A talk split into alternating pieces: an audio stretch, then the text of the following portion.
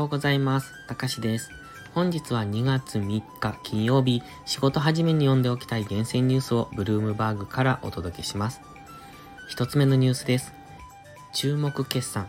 Google の親会社アルファベットの10月から12月決算はほぼアナリストの予想通りとなった。オンライン小売最大手 Amazon.com の同決算は売上高と営業利益が予想を上回った。1月から3月期の売上高は1210億ドルから1260億ドルを予想。次のニュースです。0.5ポイント。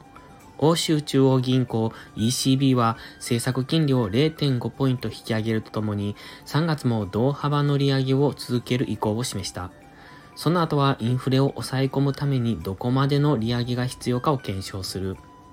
ECB の政策金利は2008年以来の高水準に達した。ラガルド総裁は成長とインフレ見通しへのリスクは以前に比べて均衡してきたと認め、経済は想定よりも底堅いと指摘した。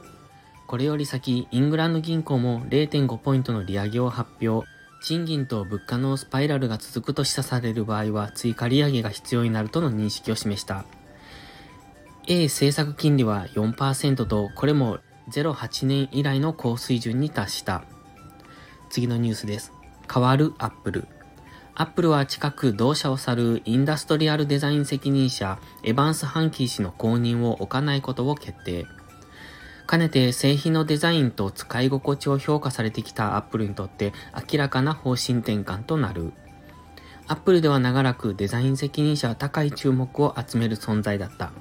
ハンキー氏の前任だったジョニー・アイブ氏は、故スティーブ・ジョブズ氏が最高経営責任者に返り咲いた1997年にデザイン責任者に就任。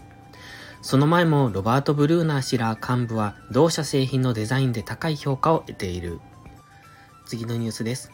調査拡大。米証券取引委員会は大手ヘッジファンドに対し一部従業員が個人として所有する携帯電話を精査するよう要請している。チャットアプリ、WhatsApp といったプラットフォームを経由したメッセージのやり取りについて SEC はウォール街の観光を調査している。ヘッジファンドへの要請もそうした調査を拡大する一環だという。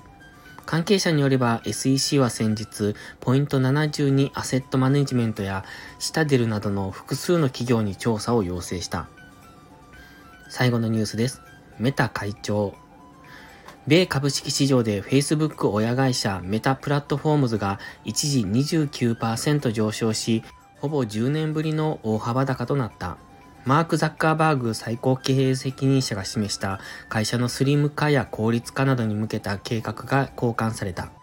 同氏はメタバースの将来を約束することに過去1年を費やしてきたが、1日に開かれた投資家との電話会見では、ユーザーに最も関連性の高い動画を適切なタイミングで送るといった目先の課題にもっと焦点を絞っていた。